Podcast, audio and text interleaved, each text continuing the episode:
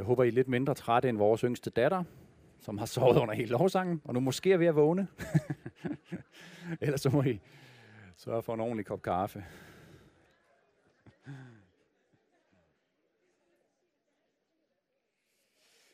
Ja, øh, jeg hedder som sagt Simon, og øh, ja, altså spændende tider, vi lever i, i det hele taget.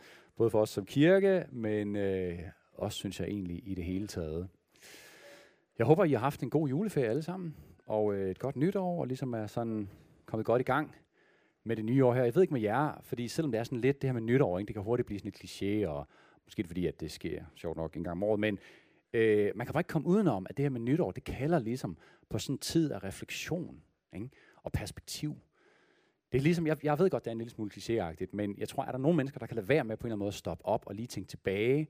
Okay, hey, hvordan var 2019 lige? Og kigge fremad, og måske drømme en lille smule for 2020.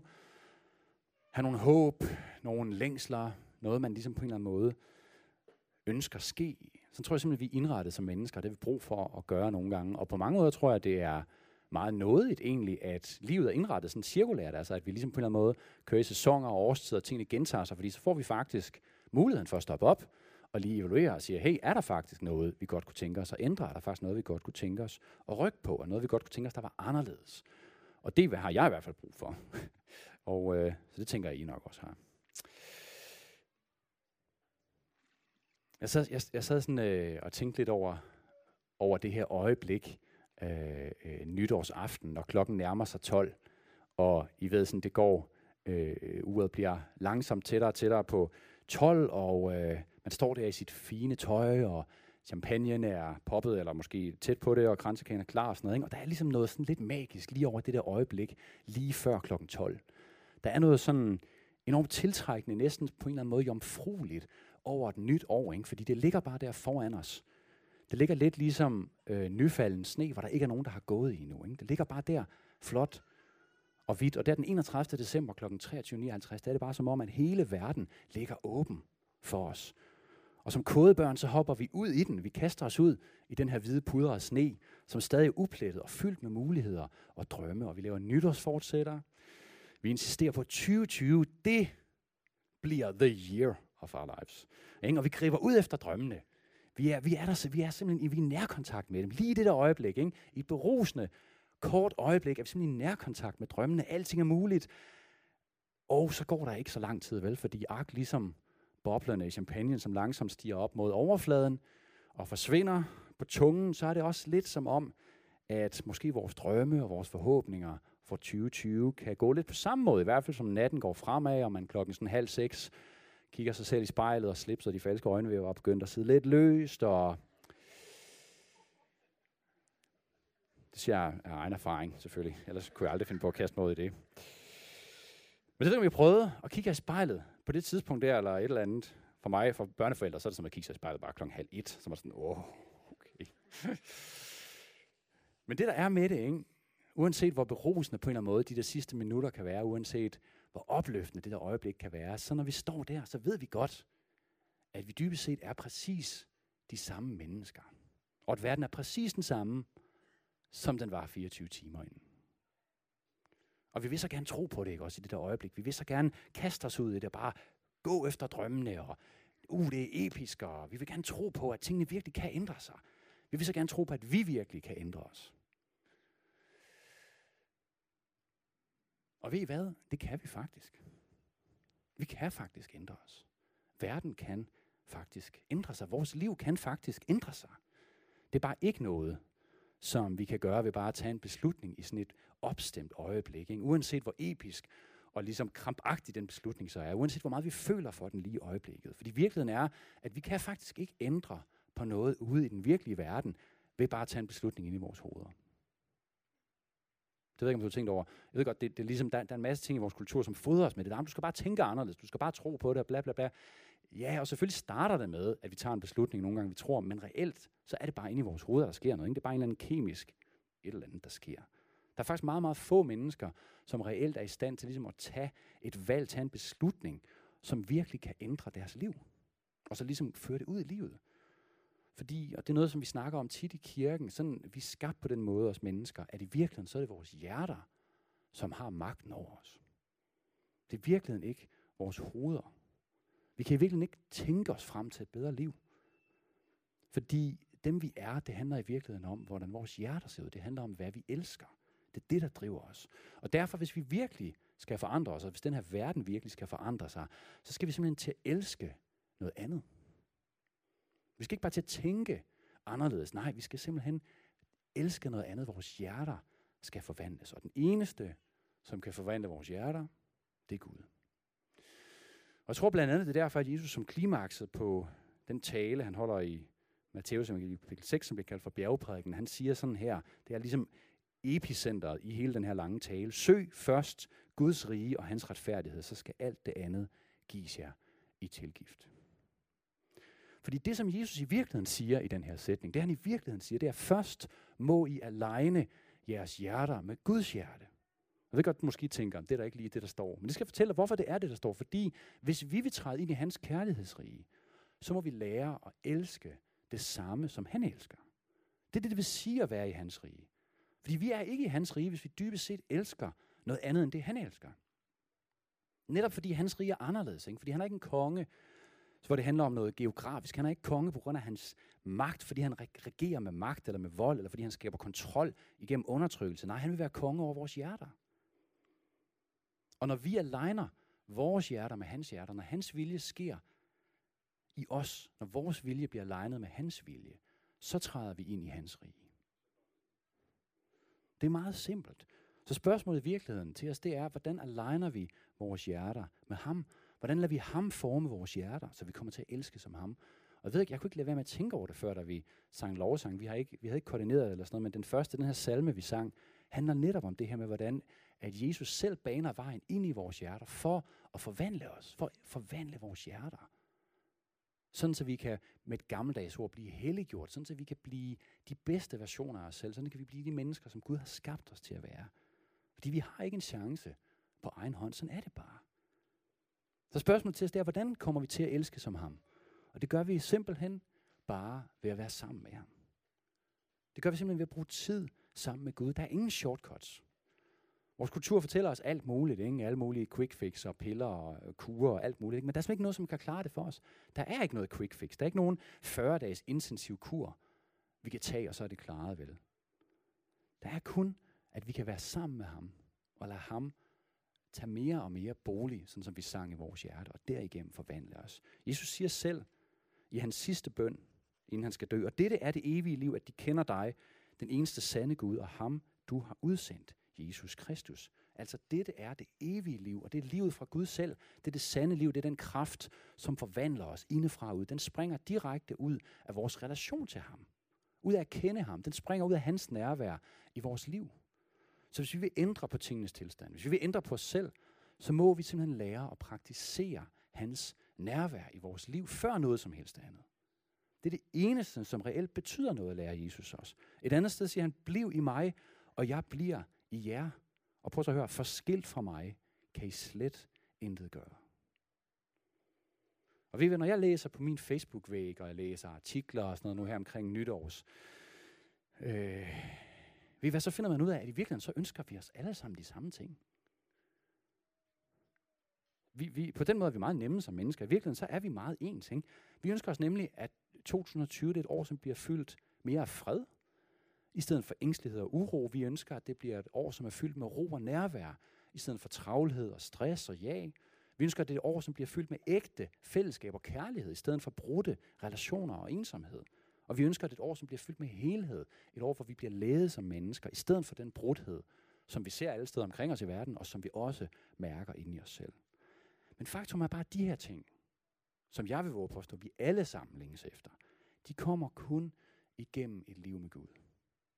Vi kan simpelthen ikke skabe dem i os selv, uanset hvor meget vi prøver. Uanset hvor meget vi sådan krampagtigt prøver at holde fast i et nytårsforsæt. Vi kan ikke meditere os frem til dem, selvom det kan være fint at meditere. Men det kan vi faktisk ikke. Det kommer kun ved, at vi vandrer tæt sammen med Jesus, og ved, at vi hver dag lader ham fylde os og vejlede os. Og derfor så er spørgsmålet til os i dag, ved begyndelsen af et nytår, det er, hvad må der vil ske, hvis du i 2007 satte alt ind på Guds nærvær i dit liv? Hvad må der vil ske, hvis din relation til ham blev din absolute topprioritet? Søg først Guds rige, siger Jesus. Ikke?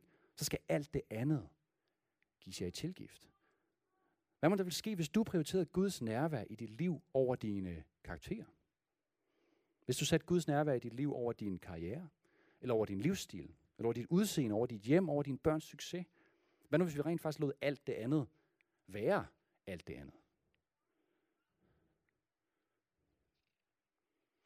Og jeg kender ikke alle sammen, og måske så er du her i dag, som aldrig har oplevet Guds nærvær i dit liv. Eller måske har du i hvert fald ikke været opmærksom på det, hvis det er sket. Eller måske er du her i dag, som aldrig nogensinde har hørt begrebet Guds nærvær. Og hvis du er her, så vil jeg bare sige, mega sejt, at du er her. Fordi øh, at tage herhen og være sammen med sådan nogle lidt mærkelige mennesker, som også øh, snakker om kirke og Gud og alt muligt. Øh, godt gået, så helt kort bare lige for at forklare det her med Guds nærvær. Også fordi det kan være noget, som nogle gange er lidt forvirrende. Noget lidt følelsesmæssigt for os. Ikke? I virkeligheden så handler Guds nærvær om, at Gud, selvom han er i himlen, og på den måde på en eller anden måde er en anden dimension end os, det er lidt svært for dig, men jeg ved det helt. Men på trods af det, så er han alligevel nær her på jorden igennem hans ånd. Det er det, der sker, da Jesus forlader jorden, så sender han Helligånden til os, og det er hans nærvær, at han er nær. Så Guds nærvær er på en eller anden måde bare Gud selv, det er hans ånd, det er simpelthen i den form, vi møder ham her på jorden. Og bibelsk set, så er der to slags Guds nærvær. Der er det, man kunne kalde på fint sprog, Guds omnipræsente nærvær. Det betyder alle steds nærværende nærvær. Altså at Gud ligesom er alle steder til alle tider. Øhm, det er den ene form for Guds nærvær, men så er der også det, man kunne kalde for Guds manifesterede nærvær. Og det handler om, at når vi som mennesker inviterer ham til at komme nær os, når vi overgiver vores hjerter, når vi bøjer knæ for ham, når vi inviterer ham til at komme tæt på os, så kommer han tæt på os. Han er konstant vendt mod os. Hans ansigt, sådan som vi også, tror jeg, sang i dag, eller også for den bare ting i hoved, er konstant vendt imod os, og vi skal bare vende os mod ham og invitere ham. Men Guds natur er ikke sådan, at han ligesom tvinger sig selv ned over os. Han tager ikke bolig i, i vores hjerter, hvis ikke vi inviterer ham til at gøre det. Så der er de her to forskellige former for nærvær. Og det er meget forskelligt, øh, hvordan vi oplever Guds nærvær. Der er mange mennesker, der oplever på et eller andet tidspunkt i løbet af deres liv, eller flere gange, at virkelig blive mødt af den her meget, meget, meget dybe og meget sådan rodfæstede kærlighed. Ligesom en kærlighed, som på en eller anden måde bare er så fundamental, at ja, i virkeligheden det kan være svært at beskrive med ord, men simpelthen bare den her oplevelse af at være elsket, fuldstændig på trods af alting, fuldstændig uanset. Der er også mange, som oplever at blive fyldt af fred, øhm, måske faktisk typisk på situationer, hvor der faktisk ikke rigtig er nogen grund til at føle fred. Måske står vi midt i et eller andet kaotisk, og så alligevel, på trods af det, midt i det, så oplever vi en fred, som fuldstændig gennemtrænger de ting. Der er også nogen, der oplever Guds nærvær meget fysisk på deres krop. Måske får man varme hænder, eller man kan føle sig tung, nærmest som om Guds ånd ligger på en øh, som en kappe eller sådan noget. Der kan være alle mulige forskellige former for det. Det vigtige er bare at sige, at der er ikke nogen måde, som er mere rigtig end andre. Øh, jeg oplever ikke tit, men nogle gange selv, at Gud taler til mig nærmest som sådan en indre stemme. Jeg ser nogle gange billeder for mig, hvor jeg tænker, okay, hvad i alverden sker der for det billede? Og hvad jeg ved, jeg har nogle gange også, jeg prøvede også nogle enkelte gange, øh, særligt her over det sidste år faktisk, at Gud har talt til mig gennem drømme meget sådan specifikt, og jeg har bare vidst, okay, Gud er i den her drøm. Så der kan, det kan være alle mulige forskellige måder, men der er ikke ligesom en måde, der er mere rigtig end noget andet. Og pointen det er, at alt godt i vores liv, det udspringer fra Guds nærvær. Det er simpelthen sådan, vi er skabt. Vi er skabt til at være sammen med ham. Og det er samtidig også ham og hans nærvær, som giver glæde og tilfredsstillelse til alle de andre gode ting i vores liv. Det er lidt ligesom solen, som skinner på os, og hvor alt andet kommer til live, hvor tingene får farver. Stolen, altså man kan sige, når vi kigger på en blomst, så er den der, uanset om solen skinner på den eller ej. Hvis der ikke er noget lys, så er den ligesom bare en eller anden øh, død, mørk øh, masse. Men når der kommer lys på den, så kommer den til live, så får den farver. Sådan er det også med vores liv. Og nu skal vi læse to små historier sammen fra Mosebøgerne. Det er de første fem bøger i det gamle testamente. Og først så skal vi læse om Kain fra første Mosebog, kapitel 4, og som I måske husker, så fik Adam og Eva, de fik to børn. De fik to sønner, Kain og Abel. Øh, Kain han bliver en slags landmand, agerdyrker står der, og Abel han bliver den første forhyrte. Der sker så det, at Kain bliver meget vred og jaloux på sin bror, så han slår ham simpelthen ihjel. Så er verdensbefolkningen så nede på tre. Den, man kan sige, de går ned med 25 procent. Ja, ja, det var det. Yes, okay. Øhm, ja, nok om det. Og øh, så sker der så det, som vi skal læse nu, fra vers 16. Så forlod Kain herren og slog sig ned i landet Nod øst for Eden. Kain lå med sin kone, og hun blev gravid og fødte Enok. Så byggede han en by og gav den navn efter sin søn Enok. Enok fik bla bla bla bla bla, så får de nogle børn og hinanden, og så hopper vi ned. Næste vers, øh, Ada fødte Jabal. Han blev stamfader til dem, der bor i telte og kvæg. Det vil altså sige, en form for landbrug startede der ligesom omkring ham. Hans bror hed Jubal. Han blev stamfader til alle dem, der spiller på sitter og fløjte. Så han bliver på en eller anden måde en slags far for kunst og kreativitet og sådan noget. Også Silla fødte en søn, Tubal Kain, stamfar til smedene, alle dem, der forarbejder kår og jern, så det er virkelig en form for industri, som starter her. Så når man læser det her, så tænker man, åh, oh, det ser da meget fedt ud. Det ser ud, som om det går meget godt for Kain. Han bygger en by, han opkalder den efter sin søn, han bliver stamfader til alle de her øh, mennesker, og til alle de her meget øh, spændende ting, øh, industri, kunst og kultur, iværksætteri, alt muligt halløj. Ikke? Men det er da den helt store tragedie i det her, som man nemt kan overse. Den helt store tragedie i Kains liv, det er, at alt det her, det sker uden Gud. Og det sker uden Guds livgivende nærvær. I starten af det, vi læste i vers 16, så står der, så forlod Kain Herren. Og det, der i virkeligheden står i grundteksten på hebraisk, det er, så forlod Kain Guds nærvær. I kan også se det i den engelske tekst. Det er simpelthen Guds nærvær, som er det ord, som er brugt på hebraisk. Og det her, det er Kains og menneskehedens store tragedie, ikke? Det er, at vi kan bygge op, vi kan skabe nyt, vi kan opfinde, vi kan få alt det, vi ønsker os. Men uden den eneste ting, som vi virkelig har brug for. Uden den eneste ting, nemlig Guds nærvær, som kan tilfredsstille os og give os et fyldt og meningsfuldt liv. Og Kain, han er godt klar over det. Hvis man hopper bare nogle få vers tilbage øh, fra før det, vi læste, så siger Kain sådan her, Kain sagde til Herren, min straf er for stor at bære. Nu jager du mig bort fra ægerjorden, og jeg må skjule mig for dig og være fredløs og flygtning på jorden.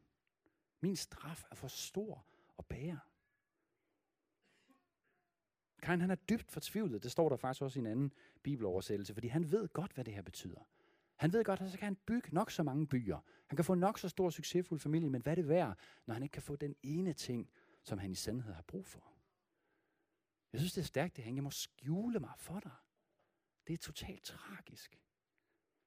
På overfladen, mennesker, som har set Kain, på Kains liv og set på hans livsværk, så har det set flot ud. Det har set stort, imponerende. Wow, en, en hel by har du bygget opkald efter din søn, og du er stamfader til alle de her succesfulde mennesker. Men hvad er det værd at være kendt af mennesker, men ukendt af Gud?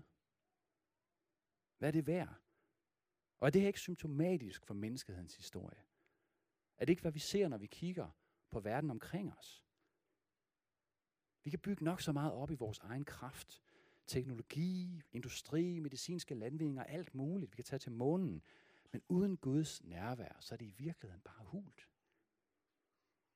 Vi bygger et samfund op, hvor vi kan få alt, hvad vi ønsker os, bare ved et tryk på vores telefoner. Men i virkeligheden, så går vi glip af det, som giver mening og virkelig tilfredsstillelse. Nemlig relationen til vores kærlige far og skaber. Og det er en tragedie, fordi vi er skabt til at være sammen med Gud. Vi er skabt til at leve i hans nærvær, til at sidde ved hans fødder, til at høre ham synge hans kærlighedssang over os. Vi er skabt til at finde al vores identitet, vores selvværd, vores bekræftelse, vores fred i ham. Ikke det, vi præsterer, ikke det, vi bygger op i vores liv. Det er fint nok. Det skal vi også. Vi er også kaldet til at bygge. Men det er ikke der i, vi skal have vores identitet. Og spørgsmålet til dig og mig i dag, og i det her år, og også til os som kirkefællesskab, det er, hvad vil vi egentlig i 2020? Hvad vil vi egentlig? Fordi vi kan sagtens gøre som Kain. Og vi kan gå ud, og vi kan bygge noget stort, eller noget flot, eller noget imponerende i vores egen kraft. Vi kan sagtens gå ud og gøre en forskel. Vi kan endda gå ud og ændre verden. I hvert fald på overfladen. Men hvad er det værd, hvis Gud ikke går med os? Vi kan blive kendte af mennesker, men hvad er det værd, hvis vi dybest set er ukendte inden for Guds ansigt? Så skal vi læse en anden kort historie fra senere i Mosebøgerne, øh, nemlig anden Mosebog, kapitel 33, og det er om ham her fyren, der hedder Moses, som Mosebøgerne opkaldt efter. Og øh, der sker det, at øh, israelitterne de er kommet ud af Ægypten, og Moses har ført dem op på Guds bjerg, og der har han modtaget de ti bud. Men imens han er deroppe, så mister israelitterne tålmodigheden, og de laver en guldkalv, en guldko, om man vil. Og de begynder at ofre til den, og det er en dårlig idé. Og Moses bliver så sur, at han, han smadrer de ti bud, og øh, så sker der så det, at Gud siger til Moses, øh, jeg havde egentlig regnet med, at jeg skulle følges med jer, når I skal gå videre ind i det forlettede jættede land, det jeg har lovet med jer, men det er nok ikke så godt, fordi de opfører sig ikke så smart, og jeg er bange for at komme til at slå nogen ihjel, typisk det er sådan det, han siger. Øh, men, men, men det der er ved det, det er, at Gud han vil stadig indfri sine løfter til Israel. Han vil stadig føre dem hen til det land, som de har lovet, som de har ventet på i årtier. Øh, det land, som flyder med mælk og honning. Og her er det så, da Gud siger det her til Moses, at her ser vi virkelig Moses træde i karakter, og vi ser virkelig Moses hjerte. Prøv at høre en gang fra vers 12 kapitel 33. Moses sagde til Herren, se, du siger til mig, at jeg skal føre dette folk op, men du har ikke fortalt mig, hvem du vil sende med mig. Og dog har du selv sagt, jeg kender dig ved navn, du har fundet noget for mine øjne. Hvis jeg virkelig har fundet noget for dine øjne, så kun gør mig din vej. Altså det vil sige, fortæl mig, hvad der er din vej, og lad mig kende dig, så jeg kan bevare din velvilje. Husk på, at dette folk er dit folk. Han svarede, altså Gud, jeg vil selv gå med og skaffe dig et sted at bo. Moses svarede, ja, hvis du ikke selv går med, skal du ikke føre os op herfra. Og det, der slår mig, det er bare, hvor radikalt anderledes er den her historie end historien om Kain. Altså Moses, han står over for, altså ligesom, the breakthrough, ikke? det han har ventet på hele hans liv. Det der, det der er hans destination, det der er hans skæbne, nemlig at føre israelitterne ind i det her land, de har ventet på. Han har ventet på det hele sit liv. Eller i hvert fald en stor del af det. Nu sker det endelig. Gud siger, nu vil jeg føre jer op til det land, I har ventet på, landet der flyder med mælk og honning. Og hvad er det eneste, Moses har for øje? Hvad er det eneste, som betyder noget for Moses i den her situation? Det er Guds nærvær. At Gud selv går med dem. Hvis du ikke selv går med, skal du ikke føres op herfra. Hvis jeg havde været en israelit, så havde jeg nok været sådan, what? Moses, nu stopper du, mand. Vi har jo gået rundt i ørkenen her i 100 år og ventet på det her. Hvad? Altså, kan vi nu ikke bare gøre det? Hvis det er det, Gud gerne vil, ikke? Men Moses, han vil ikke gå uden Guds nærvær. Han er klar til at sætte det hele over styr. Fordi for Moses, så er der nemlig noget, som er langt vigtigere. Der er et større mål. Der er en langt smukkere vision, og det er Gud selv. Det er relationen til Gud. Lad mig kende dig, siger han. Det er det, der er hans bøn. Lad mig kende dig. Moses kunne så nemt som ingenting have sagt, nå okay, ja, ja, vi tager det, vi kan få, og så førte Israel op til Kanaans land, og han har sikkert været med i historien og alt muligt, og været helten og sådan noget. Ikke? Men han viser os her, hvad der egentlig er på spil. Viser os, at der er noget helt andet på spil. Nemlig, at alt andet i forhold til Gud selv, alt andet i vores liv end Guds nærvær, det er sekundært. Det er sekundært. Og når vi står her nu ved begyndelsen af nytår, så må vi vælge, hvilken vej vil vi gå nedad igennem 2020? Vil vi som Kain gå vores egen vej? Prøv selv at klare ærterne. Prøv selv at finde det, vi længes efter. Vil vi prøve at lykkes med at bygge noget stort, eller imponerende, eller have succes, eller være kendt af mennesker? Eller vil vi være som Moses, der står på dørtærsklen til at nå sin største drøm, men alligevel er villig til at sætte det hele over styr, udelukkende for at vinde Guds nærvær? Hvis du ikke selv går med, skal du ikke føre mig op herfra. Tænk, hvis det var sådan, vi havde det. I de valg, de beslutninger, de relationer, alt det, vi går ind i i løbet af det næste år. Hvis du ikke går med Gud, så bliver jeg bare her. Vi lever i en kultur, som fortæller os, at vi bare skal gå målrettet ikke, efter vores egne mål og drømme koste hvad det vil. Vi skal bare tonse fremad med vores følelser som eneste kompas og udelukkende lade som om, at øh, altså, kan man sige, det er vores hjerters begæring. Om hvis du vil have det, så skal du da have det. Så bare endelig, du ved, gå efter det med alt, hvad du har, og lige meget, hvad der sker med andre mennesker og dig selv, sådan set. Altså, ikke? problemet, det er bare, at vores hjerter, det begærer ikke altid det, som egentlig vil give os det, vi egentlig har brug for. Giver det mening? Altså, vores hjerter begærer ikke altid det, vi faktisk har brug for. Og derfor så er vi nødt til at lade Gud forme vores hjerter, så de bliver legnet med hans, sådan så hans kærlighed, hans længsel, det han længes efter, det bliver vores længsel. Så den måde, han elsker på, bliver vores måde at elske på. Det er simpelthen vores eneste håb. Og den eneste måde, det kommer til at ske på, det er ved, at vi dedikerer os til at være mennesker, som prioriterer Guds nærvær højere end noget andet. Prøv en gang at tænke over det. Hvad vil der ske, hvis du beslutter dig for at sige som Moses om de beslutninger og valg, som ligger foran dig i løbet af det næste år. Ikke? Hvis du ikke går ind i noget, uden Gud er med. Hvad vil der ske, hvis vi besluttede os for, okay, Guds nærvær, min relation til Gud, det er bare det vigtigste. Alt andet må vige. Hvis du satte det ind i din kalender, ikke bare om søndagen til Guds tjeneste to timer, vel, men hvis det var hver dag, hvad nu hvis det ikke var vores telefon, vi kiggede på som det første, når vi vågnede? Hvad nu hvis vi bare lå tre minutter, eller halvandet minut, og sagde, Gud, her er jeg. Fedt, du er her også. That's it. Du kan ikke sige mere. Vent på, om han vil sige noget til dig. Lad, lad dig fylde ham. Invitere ham nær med ind i din dag. Eller hvad nu, hvis vi, når vi slutter dagen for den sags skyld, det synes jeg selv er det svært. Hvad nu, hvis vi overhovedet ikke tog telefonen med ind i soveværelset, så vi bare lå måske 10 minutter, mens vi faldt i søvn, og bare sagde, Gud, hey, tak for i dag. Tænk dagen igennem, bad til Gud. Hey, tak for det gode. Hey, det der synes jeg var lidt svært, Gud. Hvad tænker du om det? Jeg tror på, at sådan nogle helt simple ting kan gøre en kæmpe forskel i vores liv. Og i løbet af øh, de næste par gudstjenester her i januar, så vil vi bruge tid, vil vi sætte fokus på det her. Fordi det, det handler om, det er, hvordan opbygger vi sunde rytmer for Guds nærvær i vores liv. Fordi, sådan som jeg sagde i starten, det, det, det er super fint at, at være her i dag, eller at sidde og tænke, ja, det skal jeg gøre, og uh, yes, øh, helt sikkert, øh, fedt, Simon, god idé. Men hvis det skal blive til noget, ikke også, så skal det blive til noget, som bliver rytmer for os. Fordi det er sådan, vi mennesker lever. Vi lever i rytmer. Ligesom vi trækker vejret, den rytme. Så det kommer vi til at fokusere på. Øh, noget om stillhed, hvordan lytter vi til Gud. Om 14 dage, så kommer Hasse Falk Jacobsen, som er øh, præst i København, vinder og var med til plant den kirke, og skal tale med os om bøn, som, som et åndedræt, som den kristnes åndedræt. Det tror jeg bliver virkelig, virkelig fedt. Så jeg håber, I har lyst til at være med øh, der de søndage, ellers kan I også høre det efterfølgende på vores hjemmeside. Men inden jeg lige slutter den her tale, så vil jeg gerne bare lige fortælle lidt om, hvad Gud har talt til mig om igennem øh, år 2019, særligt i forhold til de her ting. Fordi tilbage i maj måned, det der gik og støvsugede, øh, der talte Gud til mig, og han sagde, hvor meget vil du ofre for mit nærvær?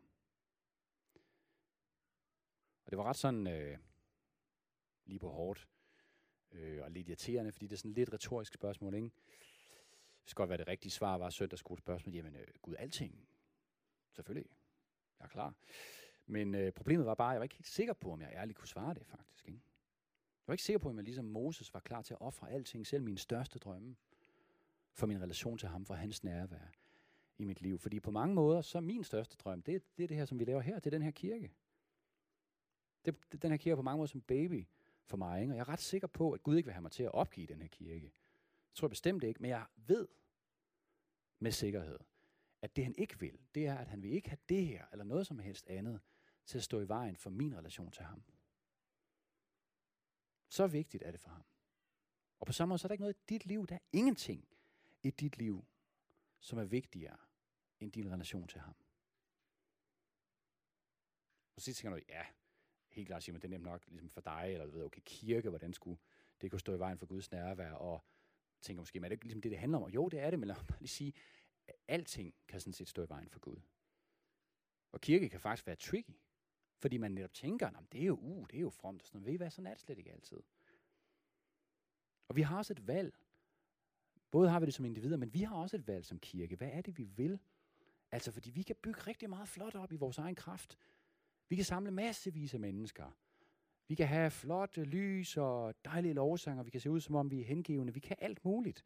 Vi kan også gøre fede projekter ude i byen og vise det frem på Facebook og sådan noget. Men hvad nytter det, hvis ikke Gud er med i det? Hvad nytter det, hvis vi ikke har Guds nærvær og Guds kraft med i det, vi gør? Hvad nytter det, at vi når en masse mennesker, hvis det, vi leder dem til, i virkeligheden bare er vores egne præstationer? Hvis ikke vi leder dem til det eneste, som kan gøre en forskel i deres liv? Vi har lige fejret det i julen, ikke også? Emmanuel. Det er det, vi synger om i julesalmerne, som betyder Gud med os. Og det er ikke, hvad man tænker, wow, ja, det lyder lidt som om Gud hæpper på os, eller ligesom man hæpper på fodbold, eller sådan, yes, jeg er med, jeg er med på sidelinjen. Men det er ikke det, der er betydningen af det her. Det er ikke, at Gud er med på sidelinjen, eller han hæpper på os. Det er, at Gud er sammen med os.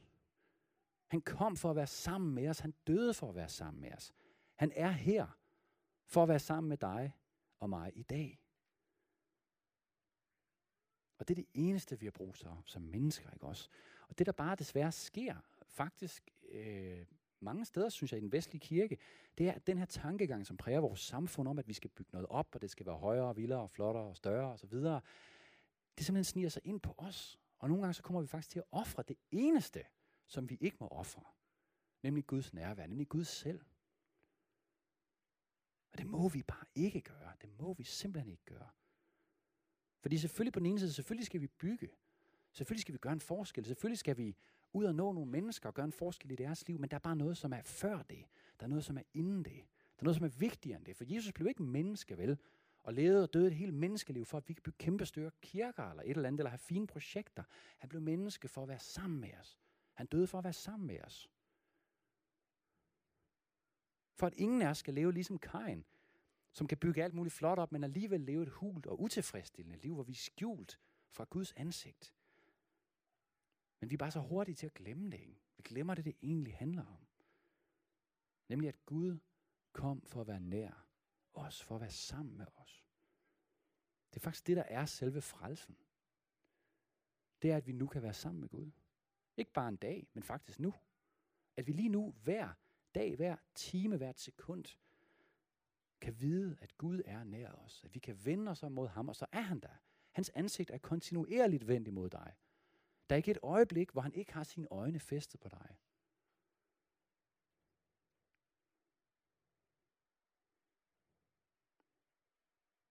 Hvis vi bare kunne være en lille smule ligesom Moses, ikke? Hvis vi bare kunne have det så meget for øje, hvis vi kunne være så betaget af Guds skønhed, hvis vi kunne have den her længsel, som han har. Hvis vi bare havde en lille smule af det. Eller lidt ligesom i, i David, som i salme 27, der er en af mine yndlingssalmer, hvor han siger sådan her, kun, prøv at høre det her, tænk hvis det var et nytårsfortsæt. Kun ét ønsker jeg fra Herren. Kun det længes jeg efter. At bo i Herrens hus, så længe jeg lever, så jeg kan fryde mig over Herrens herlighed og søge svar fra ham i hans tempel. Kun det længes jeg efter. Altså kun ét ønsker jeg. At være i Guds nærvær. Tænk, hvis vi kunne sige det. Tænk, hvis det der blev overskriften for det her år. Jeg ved ikke, hvad du længes allermest efter for det her år, for 2020. Måske ved du det heller ikke selv. Måske ved du det godt, hvis du er helt ærlig. Og selvfølgelig, altså, selvfølgelig er det godt at have drømme og længsler for vores liv. Det er jo noget, som Gud har skabt os med. Det er jo noget, som Gud mange gange har lagt ned i os. Men der er bare noget, som er vigtigere, ikke også? Det handler om vores, på en eller anden måde, prioriteringsliste. Det handler om vores dagsorden. Fordi Jesus fortæller os, der er kun én eneste rigtig prioriteret rækkefølge, nemlig søg først Guds rige, og så skal alt det andet komme bagefter.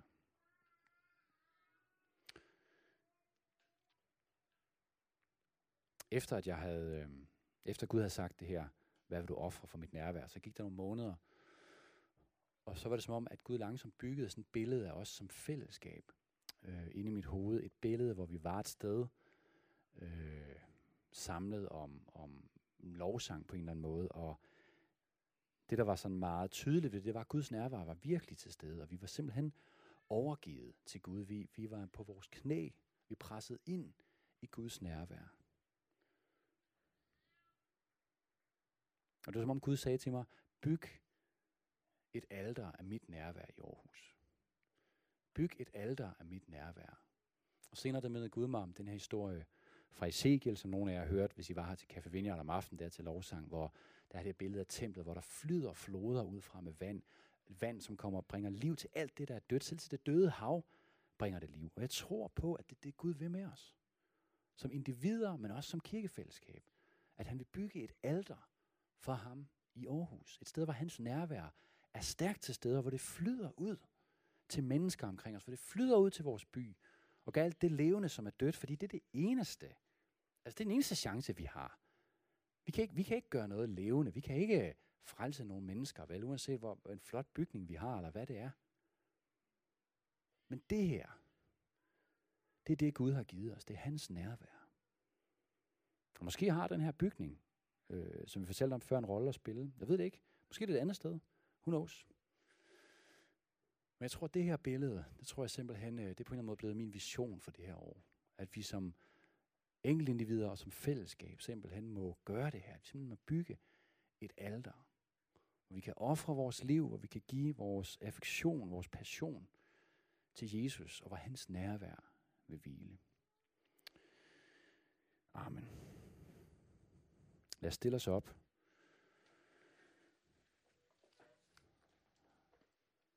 så skal vi bede sammen, og øh, jeg synes, det var passende at bare vente. Brug et par minutter i stillhed, hvor vi simpelthen bare giver ham ordet. Og øh, inviterer ham til at komme med hans nærvær. Så det ikke bare bliver snak om det. Og jeg ved ikke, som sagt, jeg kender ikke alle sammen, og jeg ved ikke, hvor jeg er. Jeg ved ikke, om du synes, det lyder skræmmende med Guds nærvær. Jeg synes ikke, det lyder spændende, eller hvad det er. Men jeg har bare lyst til at sige til dig, han er så god, sådan som vi sang. Han er så god. Alt godt kommer fra ham. Så skulle vi ikke bare bruge to minutter på bare lige at åbne os for Gud og sige, Gud, kom og mød mig. Kom og mød mig med dit nærvær, med din godhed, med din fred, med din kærlighed. Og skabe en sult i mig. Skabe en sult efter mere. Så kan vi ikke bare gøre det. Jeg beder bare lige helt kort invitere helgeren til at være og så kan vi bare stå. Du kan række hænderne ud, hvis du vil det, som sådan en invitation til Gud, eller ja, gør hvad du vil.